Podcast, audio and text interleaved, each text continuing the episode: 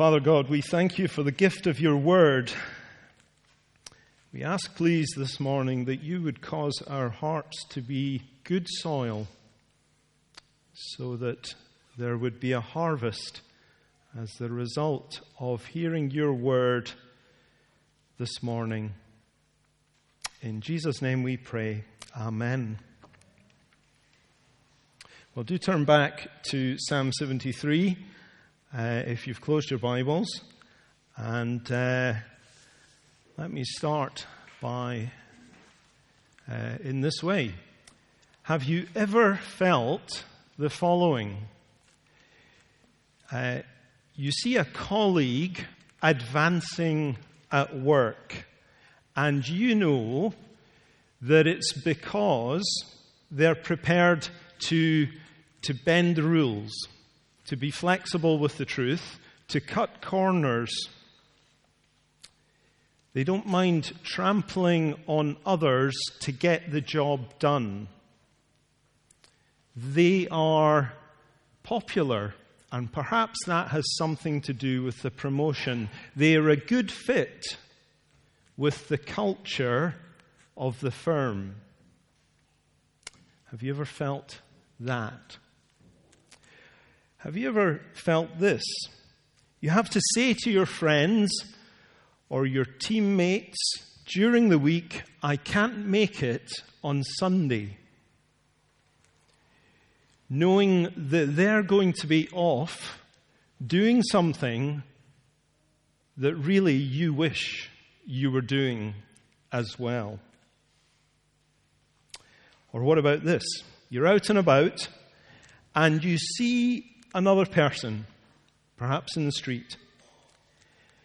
You see the clothes that they're wearing.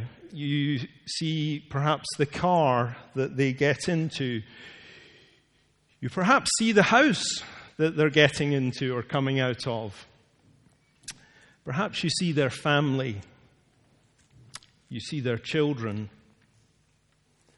And just for a moment, or perhaps longer, you go home and you feel unhappy with what you've got the clothes that you have, the car that you have, the house that you have, the children that you have. That's just really a bit of a joke. and for a time, you are thinking that they have a better life. They have a better life in some way. Now, in all honesty, you don't even have to go out to run into this problem because it comes into our homes. It comes into our homes through the television and the internet through the adverts we look at, through the glossy magazines that we, that we browse, or the weekend supplements, if you have those. You see, it is the work of the ad people to try to sell you a better life, to sell you the dream that there is a better life to be had. And it is quite possible that we are here this morning tempted to believe that lie that there is a better life to be had. Psalm 73 is here to tell us that some of us here this morning already have that better life that we wish for and that some of us don't have that better life. It's written by Asaph. And Asaph was appointed by King David to be in charge of music, serving at the temple in Jerusalem, writing songs for God's people to sing. Now, you'll see on my sheet that this week I've gone pointless. Which brings to mind the story of the young Puritan preacher who was visiting a church and he finished his sermon in the morning something like this 42ndly, he then returned in the evening, somewhat more humble, and he announced at the start of his sermon this morning, I had 42 points. Tonight will be pointless. Not quite this morning. The structure that I've put down on the sheet breaks the psalm into three, and basically it's guided by the word that repeats at those points. Uh, surely, verse 1. And then again uh, at verse 13. And then again at verse 18. It's a little clue to uh, the structure of the psalm. Asaph, the writer, was a believer who struggled with what he saw around him in the world and thinking that others had a better life. And he's written this looking back on that experience, that section of his life. And he's written about it to help other believers, to warn other believers, to encourage other believers with the same struggle. So, in my notes, I've got for this first section Asaph's problem. Asaph's problem, verses 1 to 12. Now, remember, at the start, he is looking back to the struggle that he had. And here's how he starts verse 1 Surely God is good to Israel, to those who are pure in heart. So he starts by speaking about God's goodness to a people. He says Israel, but then he qualifies it in the next half and says to those who are pure in heart. By that he means those who are walking faithfully with their God. But then he turns to himself. But as for me, my feet had almost slipped. I had nearly lost my foothold, for I envied the arrogant when I saw the prosperity of the wicked. By wicked, he means those who have rejected God. Now, can you, can you see all that he's saying in these opening verses?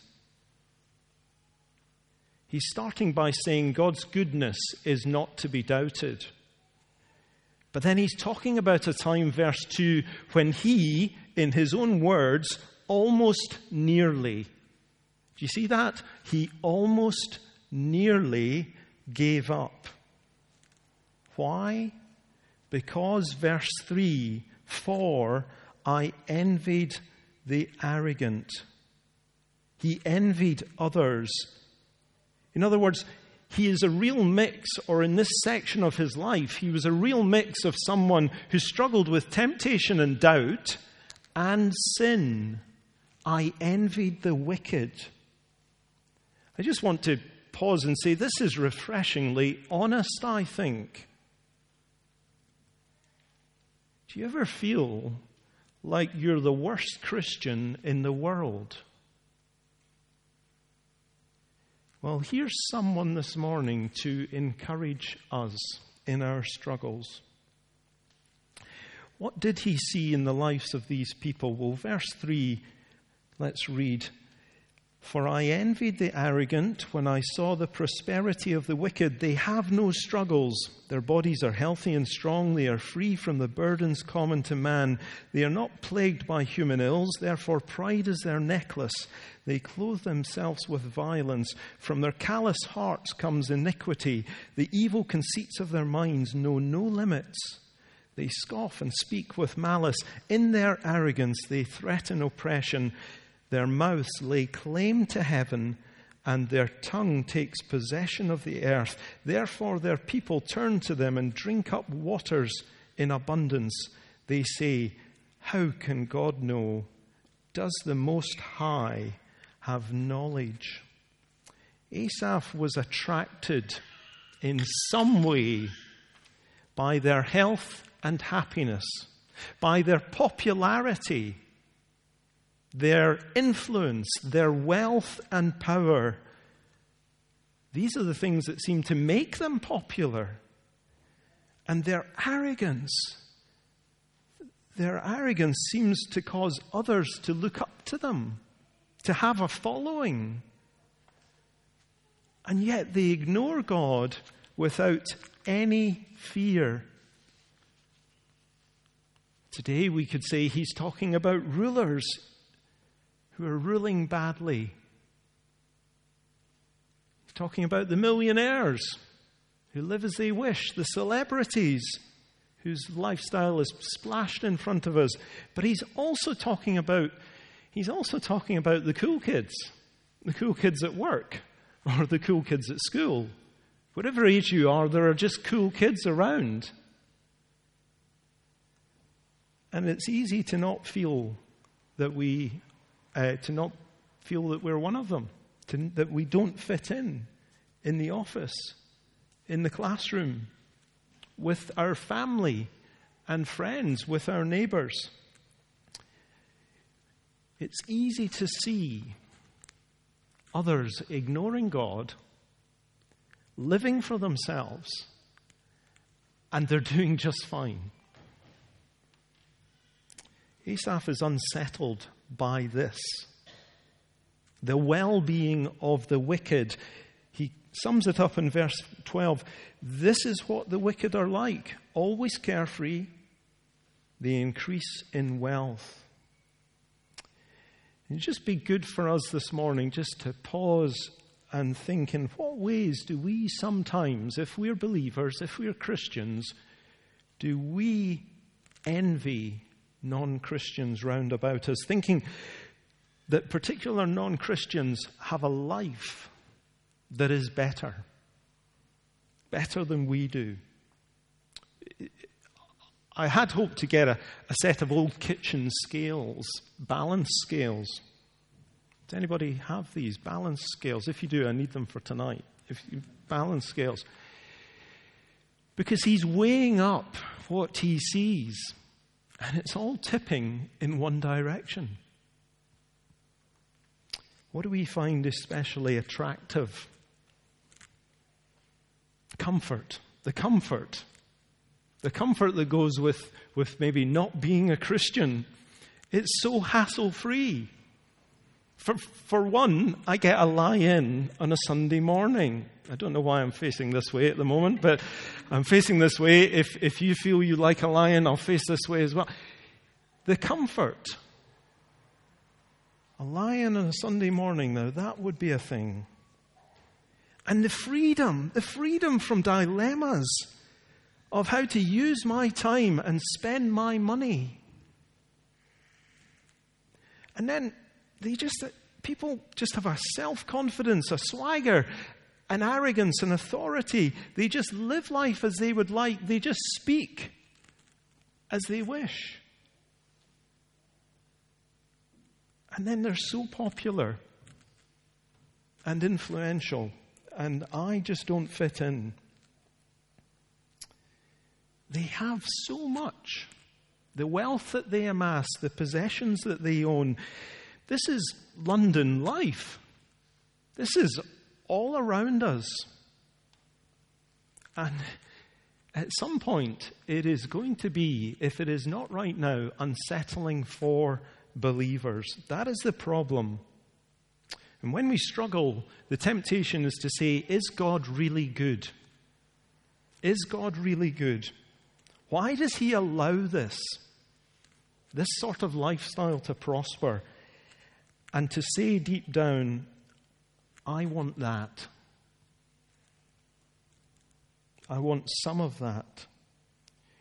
You see, when we're tempted to think that it would be better to be a non Christian, then praying the words of this psalm will help us to be honest with God to be honest with God about our struggles, about our temptations, and even about our sin if we have envied others. That is Asaph, a believer with a problem. That's Asaph's problem. We're going to see next Asaph's action in verses 13 to 17. His action, just look down to verse 17. His action is that he entered the sanctuary. Do you see that in verse 17? He entered the sanctuary of God. In other words, he went to the temple. Now, just before we look at these other verses, there's three lines in 13 to 17, three lines to continue to help us to feel his fight.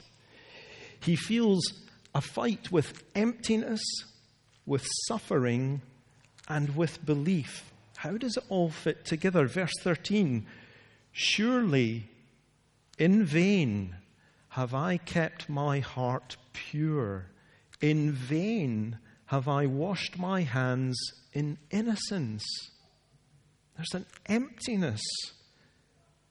Verse 14 All day long I have been plagued. I have been punished. Every morning I'm suffering. Verse 15 If I had said, I will speak thus, I would have betrayed your children. I think he's saying, if I had spoken like they do in verse 11, how can God know? Does the Most High have knowledge? He can't, though, quite bring himself to say that.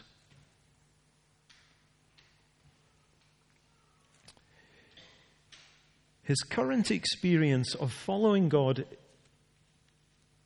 is empty, hard, and discouraging.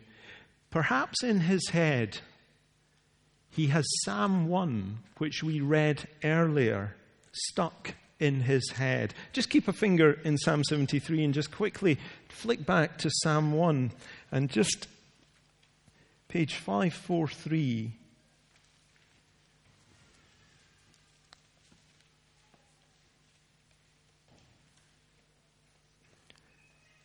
Maybe this is, is what is causing the dilemma.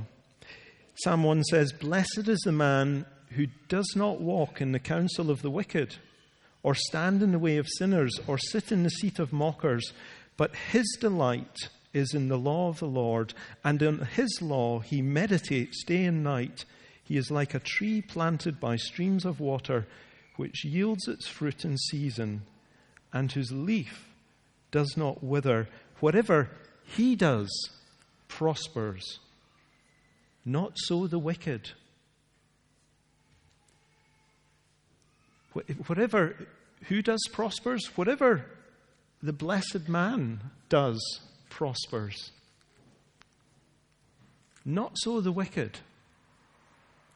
Now, come back to Psalm 73, but with that thought in mind, Asaph, his experience is the complete opposite of what we just read. The wicked prospering, and I, I don't feel blessed. I ain't blessed. And in verse 16, we see that he is grappling with this. All his reflections trouble him. When I tried to understand all this, it was oppressive to me. It really was hitting him hard. Till I entered the sanctuary of God, then I understood their final destiny. This seems to be the turning point, the action that he took, drawing near to God, going to the temple. It seems to be the turning point. I wonder why. What is it about going to the sanctuary, going to the temple that helped Asaph?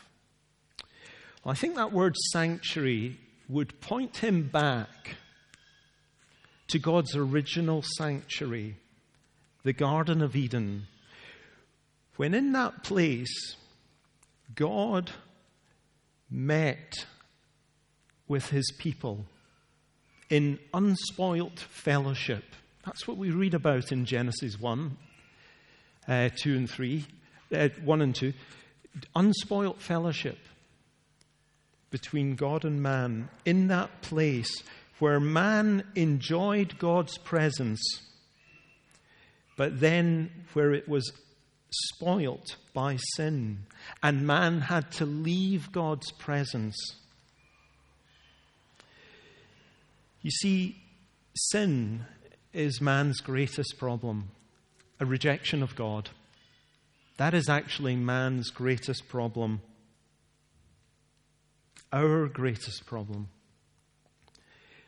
But the temple, the sanctuary, reminds Asaph of God's goodness in providing a place where sinners could draw near to God, the holy God, where sinners could come into his presence because of the sacrifices that were made there. So that is what Asaph does with his sin. He draws near to God. That's his action. We're on to his answer. These, these last verses, 18 to 28, Asaph's answer. Well, there's three parts here. First of all, he sees the future of the wicked.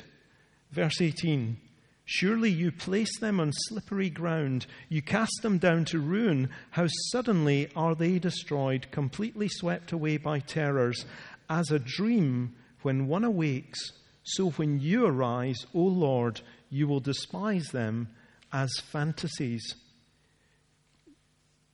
Something has become clear, and he's now looking forward. And in the future, Asaph sees the end of the wicked, and he envies them no more because he sees the future that is theirs. Because of their choices, because of their rejection of God, and he envies them no more. But then, secondly, he sees his own sin. Verses 21 and 22 When my heart was grieved and my spirit embittered, I was senseless and ignorant. I was brute, a brute beast before you.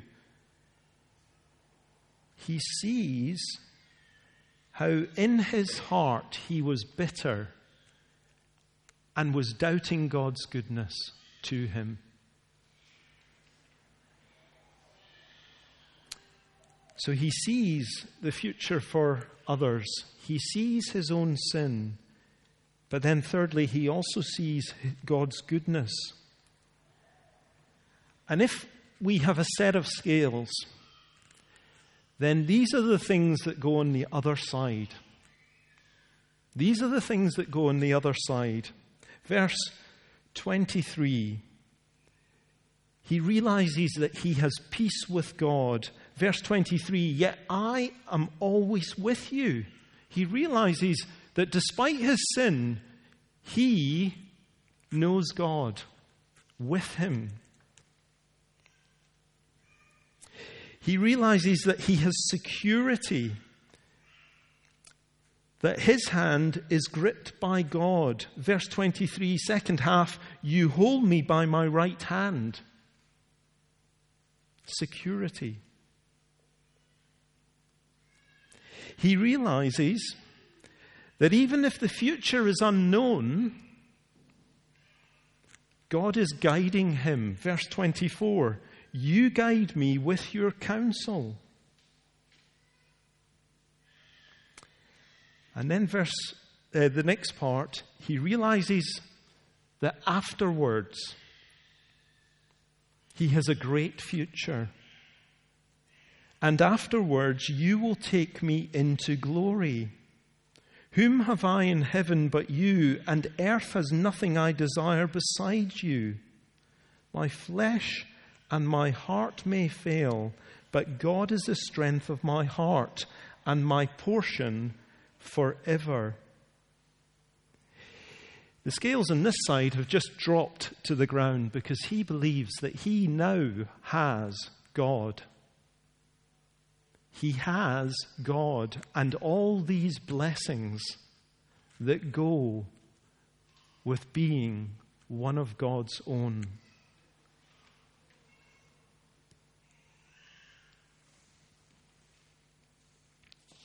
What he has in this life and the life to come is all by God's goodness. And he's realizing how precious that is.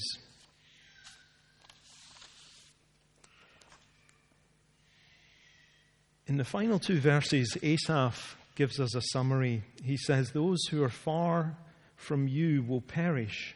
You destroy all who are unfaithful to you. But as for me, it is good to be near God.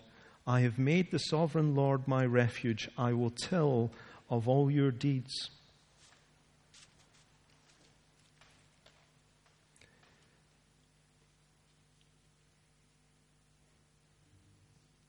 Asaph's resolve has been renewed to stick with God. And he's calling us to a decision this morning. I said at the start, some of us already have the better life that he has just described, and some of us don't. Asaph went to the temple. Christians today don't need to go to the temple to draw near to God. People today don't need to go to a temple to draw near to God. They do need to go to a place, but that place is a person, and that person is God's Son, Jesus. That is how we draw near to God. That is how we know God today. Listen to the words of, of Jesus.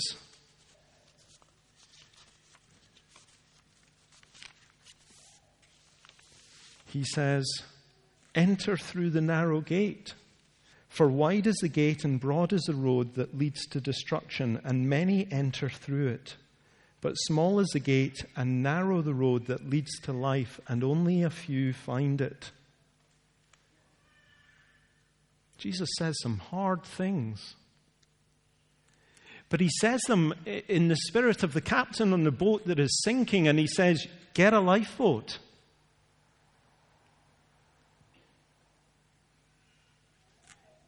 He says to the crowd, along with his disciples, Whoever wants to be my disciple must deny themselves and take up their cross and follow me. For whoever wants to save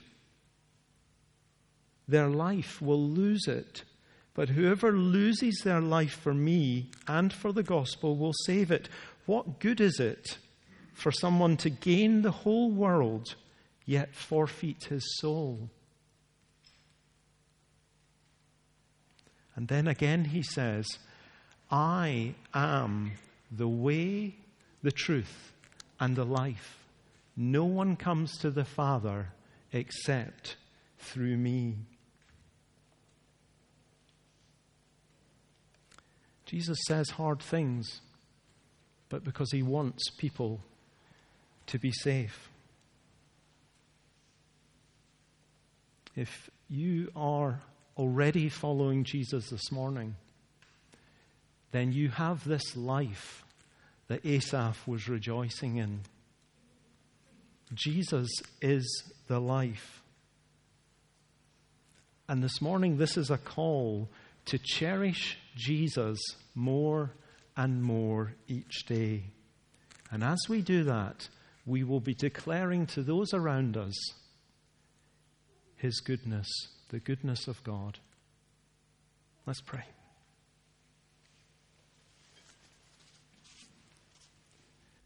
Father, please help us to know that you're good.